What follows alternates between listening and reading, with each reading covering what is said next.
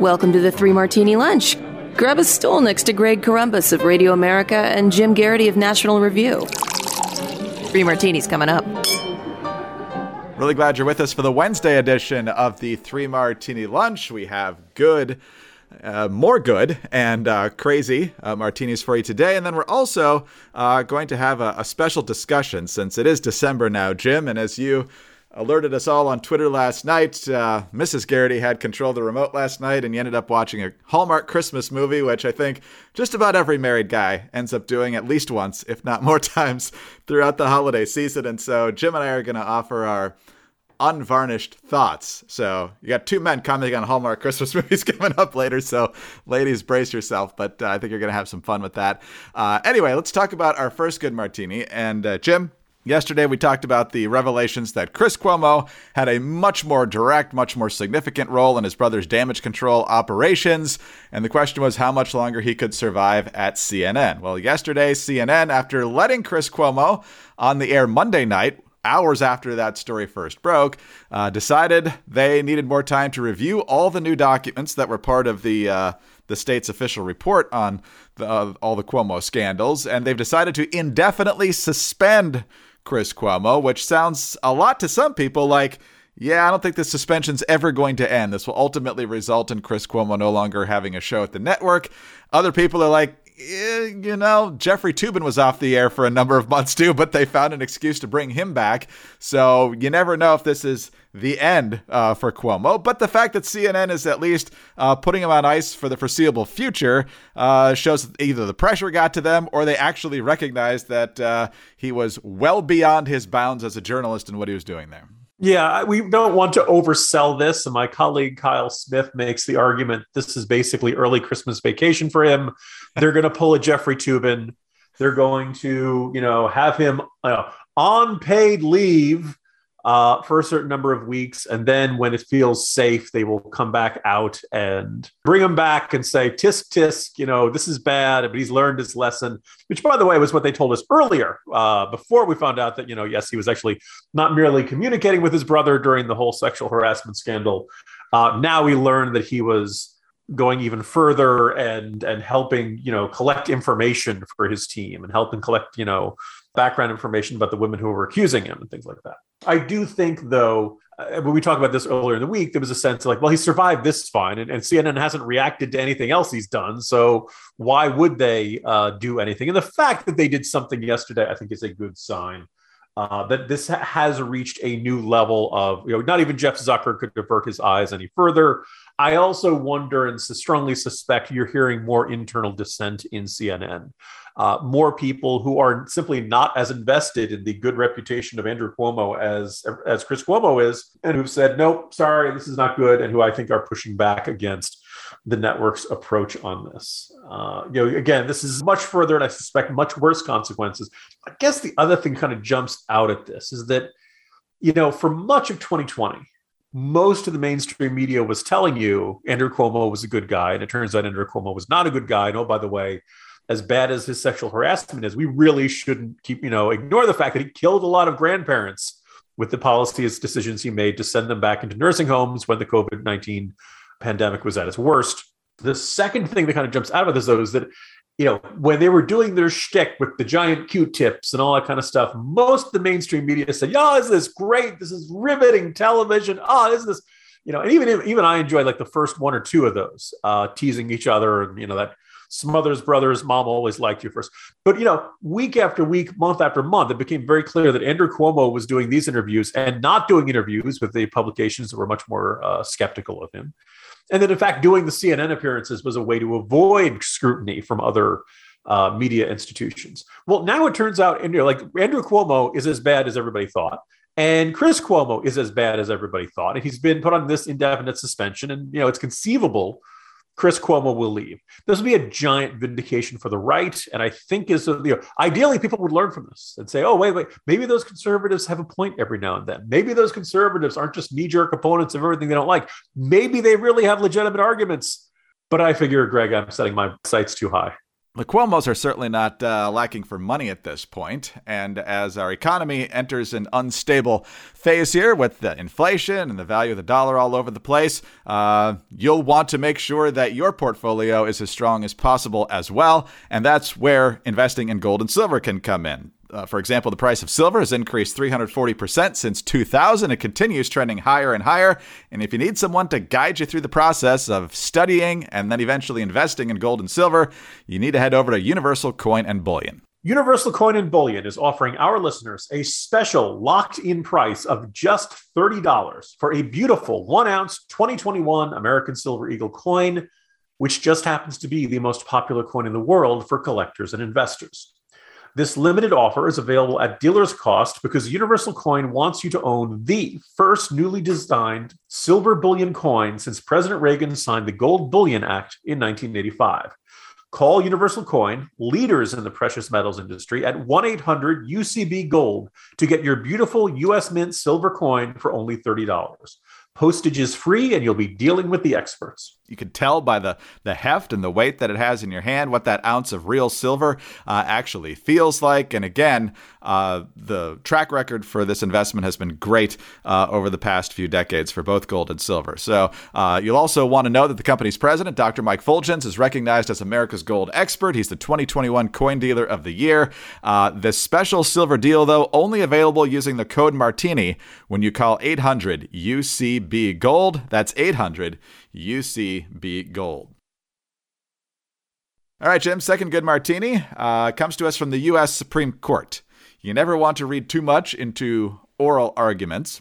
But uh, we had the oral arguments today on the Mississippi pro life law that uh, would ban just about every abortion after 15 weeks of pregnancy. And of course, uh, some are uh, wondering whether this means the court will actually strike down Planned Parenthood versus Casey or even Roe v. Wade itself. The state of Mississippi has asked the court to do that in conjunction with this case. Uh, you actually had a lot of uh, chatter from Clarence Thomas today at the beginning of the oral arguments. That's uh, fairly rare, asking uh, those defending Roe v. Wade and opposed to the Mississippi law where the Constitution actually provides for a right to abortion. He clearly does not believe such a thing exists. And so one of the big fights was uh, over the credibility of the court. That was the big argument from Sotomayor and Breyer today is, well, if you were to strike down or severely damage uh, Roe v. Wade, what will it mean for the integrity of the court?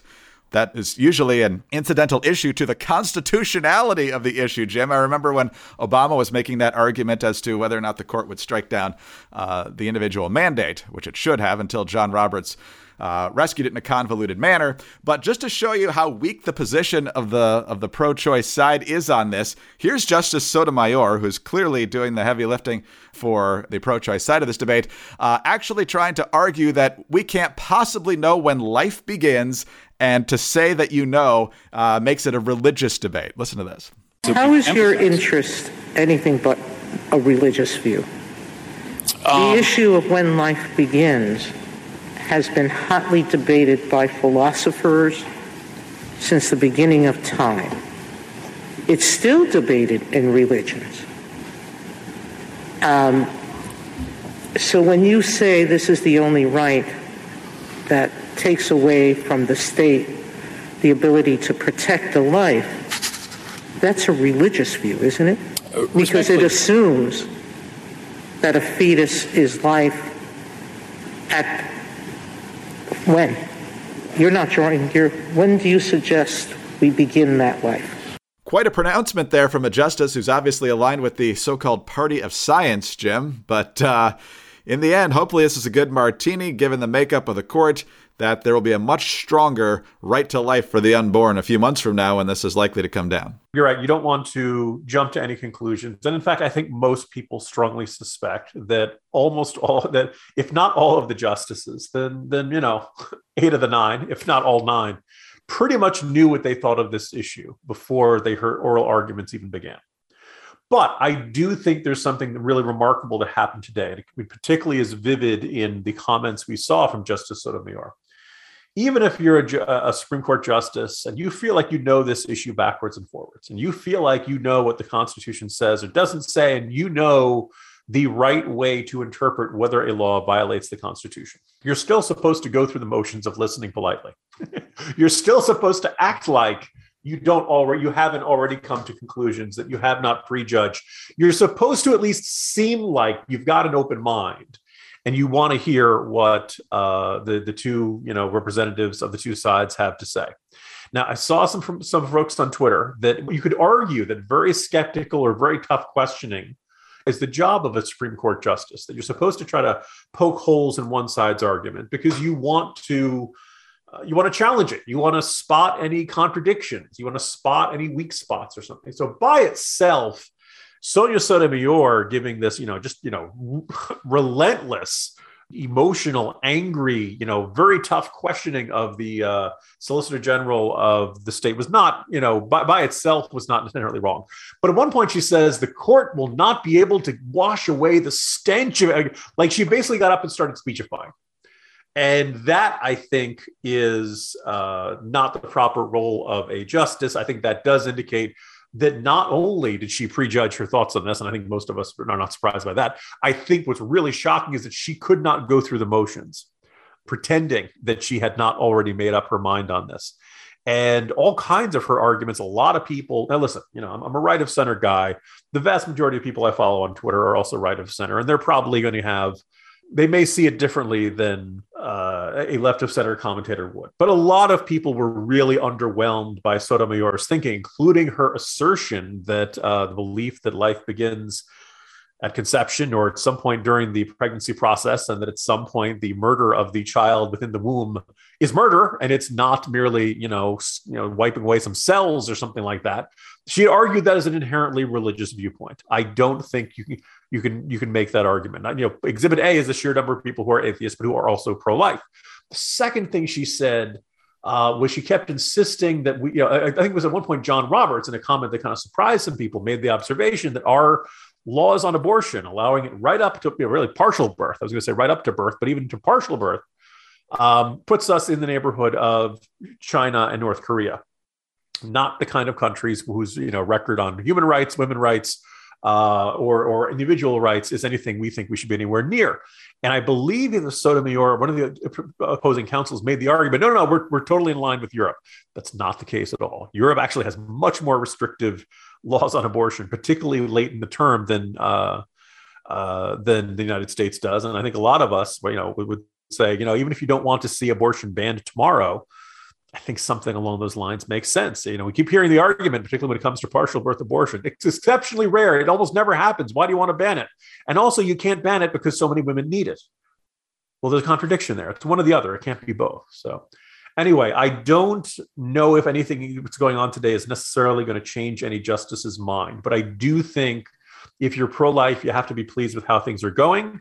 I think you have to be pleasantly surprised by some of the comments from Justice Roberts. And I think uh, Sotomayor, I mean, maybe she's just auditioning to be the next RBG. Maybe she wants to be a pop culture beloved justice. And maybe she wants to be someone who is exceptionally popular amongst progressive activists. But if her aim was to change the minds or sway the thinking of the other justices, I don't think she did that at all today, Greg. No, no, I think that's right. And, uh, you know, this is probably one of those cases that will come down in June. And uh, I'm sure there will be a significant reaction unless the court tries to punt on this. But uh, I don't get the impression that that is going to be the result. But, but we'll see. I've certainly been surprised by that before.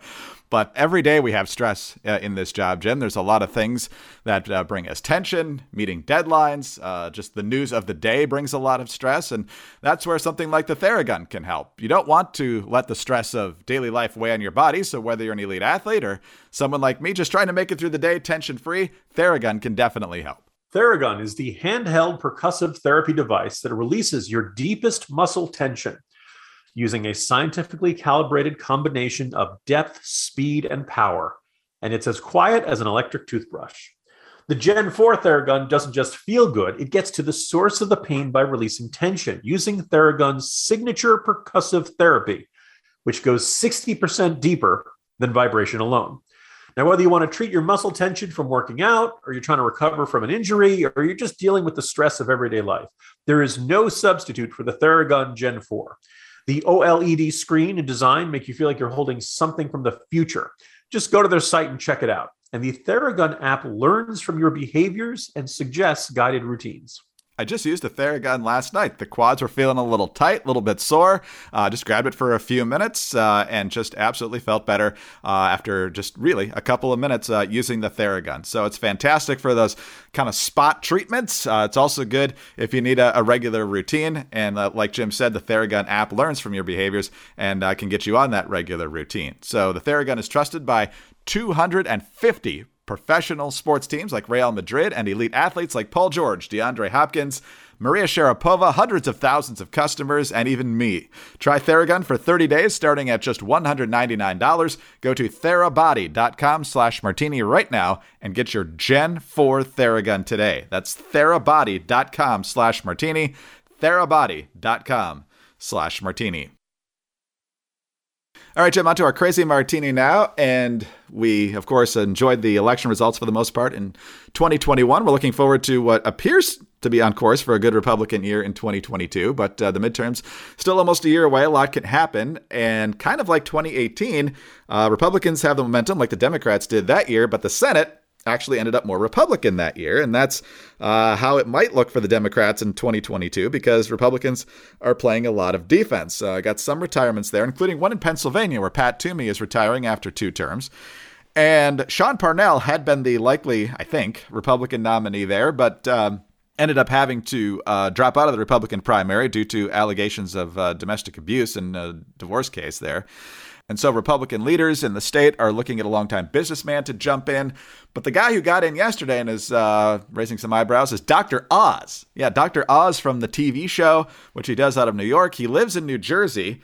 He's registered to vote, though, in Pennsylvania because his in laws live there. And so, Jim, in his opening statement, uh, he mainly uh, talked about how the government overplayed its hand, restricted liberty, didn't actually keep us safer in the pandemic. I think there's a lot of things in there conservatives would agree with, but again, you've got the potential carpetbagging situation going on here. You don't know what he thinks about a whole lot else. And, you know, it, it, it brings up this frustrating thing, at least for me, about how we uh, regularly, and I think in many cases rightly so, uh, criticize uh, lefty celebrities for being so out of touch. But then when uh, a mild to moderate celebrity gets in on the Republican side, uh, the party has a tendency to fawn all over them. So I haven't seen a lot of fawning, but I haven't seen a lot of snickering about this either. So what do you think of Dr. Oz getting in? Oh, Greg, I thought Ohio was going to be the disaster.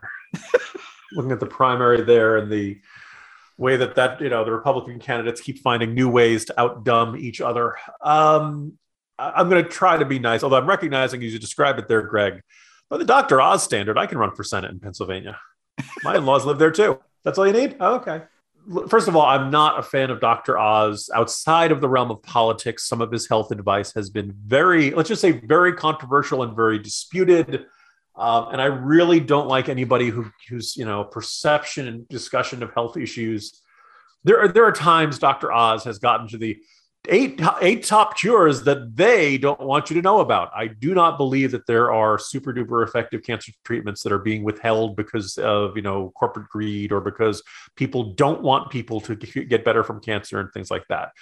I'm not saying they're automatically snake oil salesmen, and yes, sometimes people can have people can have all kinds of remarkable experiences due to unusual or non-traditional treatments. And sometimes they'll work great. Sometimes they won't work great. I, I think a lot of these cases you're kind of playing on people's hope for a cure, hope for an effective treatment uh, in their most desperate hour. And I really don't like when people get in that head in that direction. And I'd refer you to this, you know, company called Mannatech and Dr. Ben Carson from a few years ago, if you want some more perspective on that phenomenon. Dr. Oz, um, you know, he's a clear, maybe you know, one of your your top, you know, celebrity doctors, right up there with Dr. Drew and uh, Dr. Phil McGraw and, and those guys like that. I, I, think I would just ask Pennsylvania Republicans is look, I'm, I'm, coming to this with a great deal of skepticism. I'm coming to this with a sense of not seeing Dr. Oz as somebody to be taken seriously. But you know what, Dr. Oz, prove me wrong. Study up on the issues. Don't just come up with, you know, you know, here's my hot take response on this. And, you know, ideally I'm glad you know a lot about healthcare. I'm glad you know a lot about medicine. Let's see if we can apply it beyond. Don't, don't just be a, a single issue candidate because as a senator, you're going to have to deal with a lot of them. Uh, demonstrate that you know the issues and demonstrate that you know how to turn what you want to do into policies. And let me emphasize policies at the federal level if you're going to run for the Senate. It, you know, don't tell me how to change state laws. Don't tell me how to change local laws. You know, give me a real agenda. Give me a real sense that you can get it done. Give me a real sense of demonstration that you can work with others. And I'm willing to jump back on board. I'm, I'm extremely skeptical. And the thing I would ask Pennsylvania Republicans is don't just vote for this guy because you've heard of him don't just vote for this guy because he sat on Oprah's couch. Don't just vote on this guy because he's got a lot of a bunch of bestsellers and things like that. You know, treat him if he wants to be taken seriously, then hold him to the standard of a serious Senate candidate. Don't give him the kid glove treatment because he's famous, and don't get you know uh, distracted if he brings in other celebrities and, and all that kind of stuff. Uh, no, by the way, the, the, the residency issues is not reassuring me in the slightest could he be a good senator? I suppose. I, I, you know, but this then the next couple of weeks and months to, to come, Dr. Oz, this is your time to prove the skeptics wrong. Show us you're really ready to do this job, and you'll get a second look. And I think you know, considering the dynamics of the year, it's very possible Republicans can win the 2022 Pennsylvania Senate race.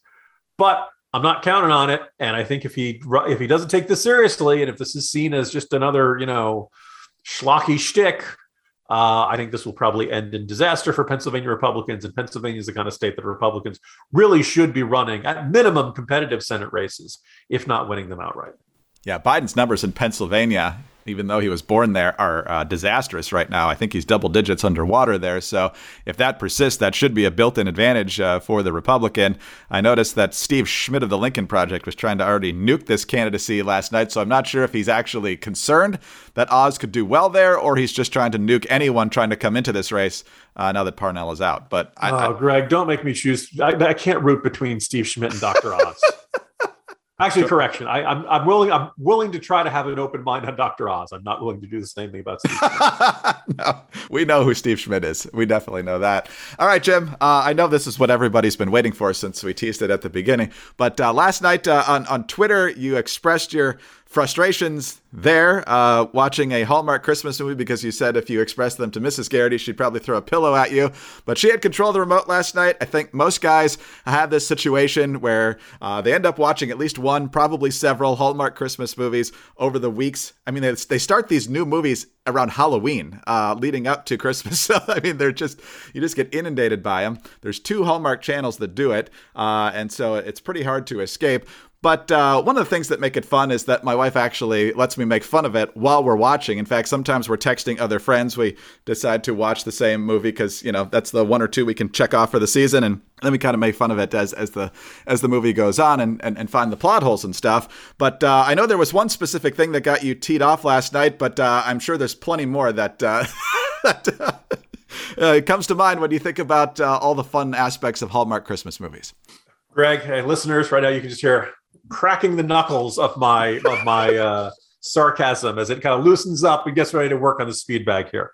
So first of all, I, you know, for all the yes, I recognize I'm not the first person to make these observations or jokes. I think Mary Catherine Ham wrote arguably one of the definitive assessments and takedowns of Hallmark Christmas movies. And even though I'm going to snark on them relentlessly for the next few minutes, I would observe that like for the first 10 to 15 minutes, I liked them. I, I, for all the griping that I'm about to do, yes, they are family entertainment. Yes, they are wholesome. Yes, they are uh, something you can watch with your grandmother, and there's not going to be anything uncomfortable about any of it. There also might not be really anything entertaining for the entirety of it. But a lot of us, they do answer questions that a bunch of us have, like, how is Candace Cameron doing these days?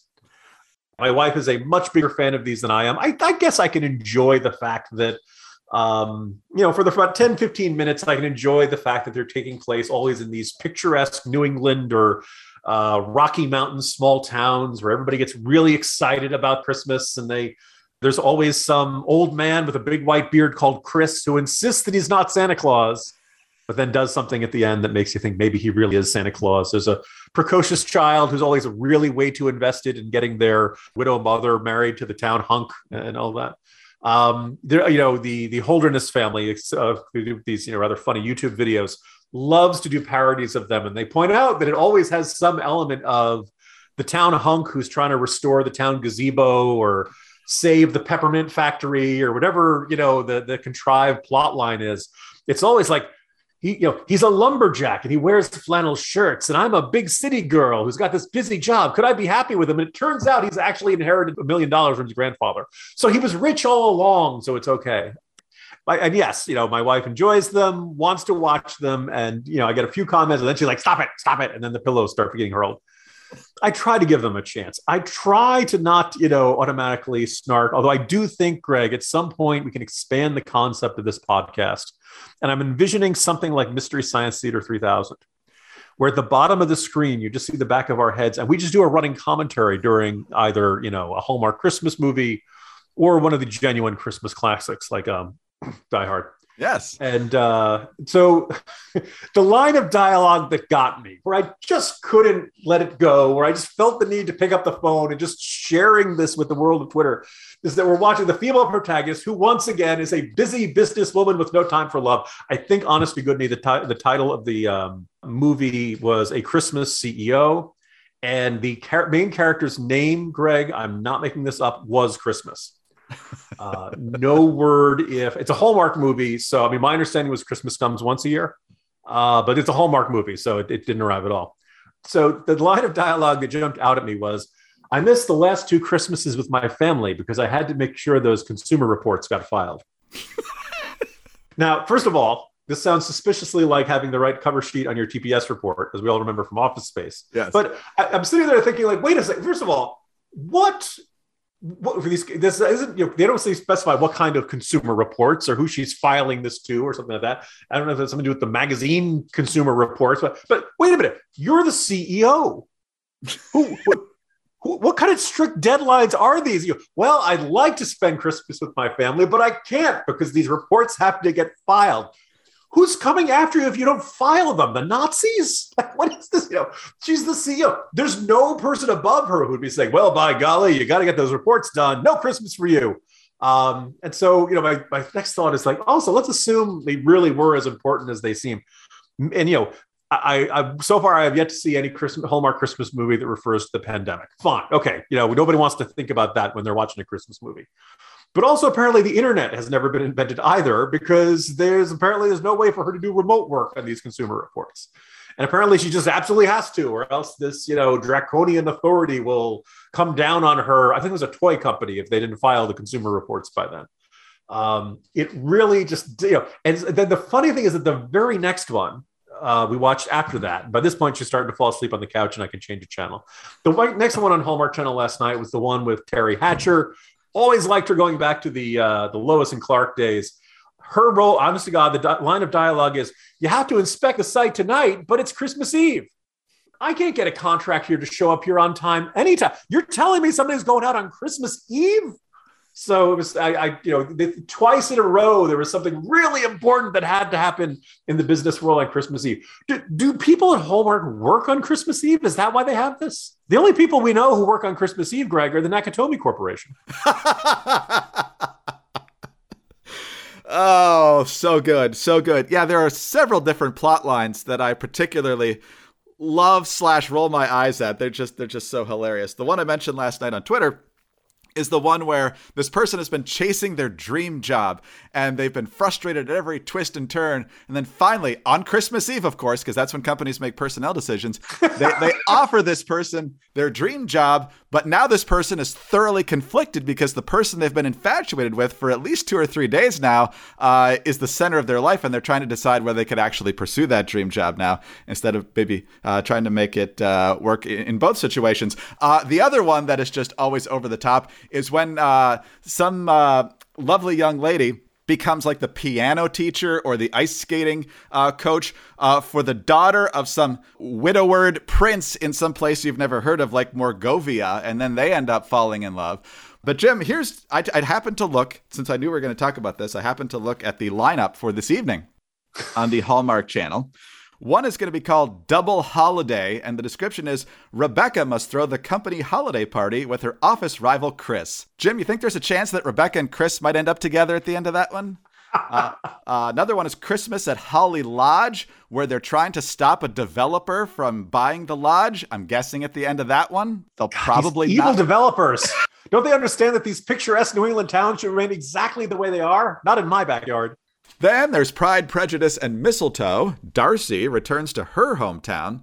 Wasn't Darcy the guy in those Jane Austen things? Anyway, Darcy returns to her hometown for Christmas and reconnects with Luke, a former rival. So I have a feeling that Darcy and Luke might end up liking each other a little bit more by the end of this movie. But of course, when I end up saying in the first five minutes, you know, I, I think those two might end up together in the end, uh, Mrs. Corombos always gives me that look and says, It's about the journey.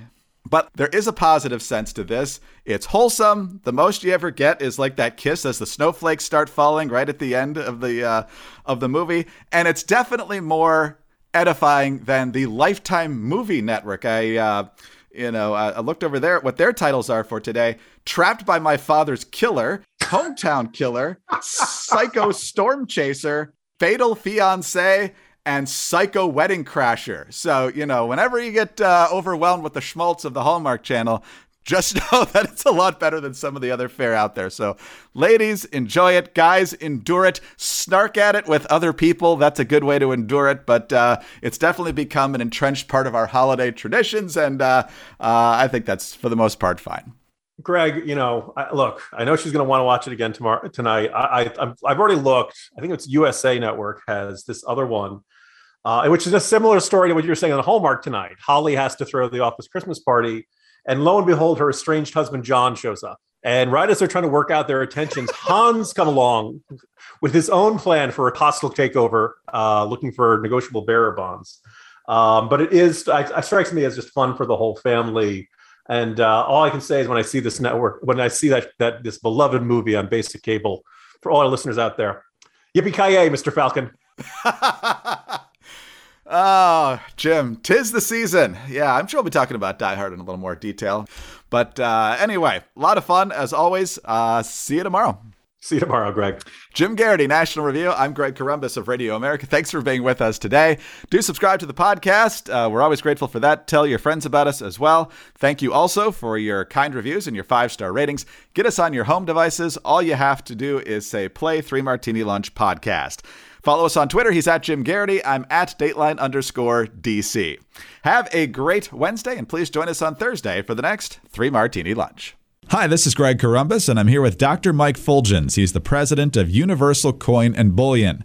Mike was recently named the 2021 Dealer of the Year by the American Numismatic Association. Mike, if people are interested in purchasing gold or silver coins, they're going to have some very basic questions in mind. First of all, they want the best possible deal, but they also, of course, want to know that what they're getting is the genuine article. So, what's the best way for anyone listening to ensure that they do make the right purchase in this area? The best thing someone can do to make the right purchase, the right quality, to make sure it's genuine, and to make sure the price is good is develop a relationship with a highly respected dealer. You want a dealer that is respected by his peers and has won awards. We have had our materials named the best gold and silver materials in the industry by the Numismatic Literary Guild. And I would recommend to people that go with someone who price checks with other dealers and has expertise in the area like I do and my company does. Dr. Mike Fuljenz is recognized as America's gold expert by the U.S. government. Contact Mike and his team of professionals at Universal Coin and Bullion to own your gold and silver coins now. Call 1 800 UCB Gold.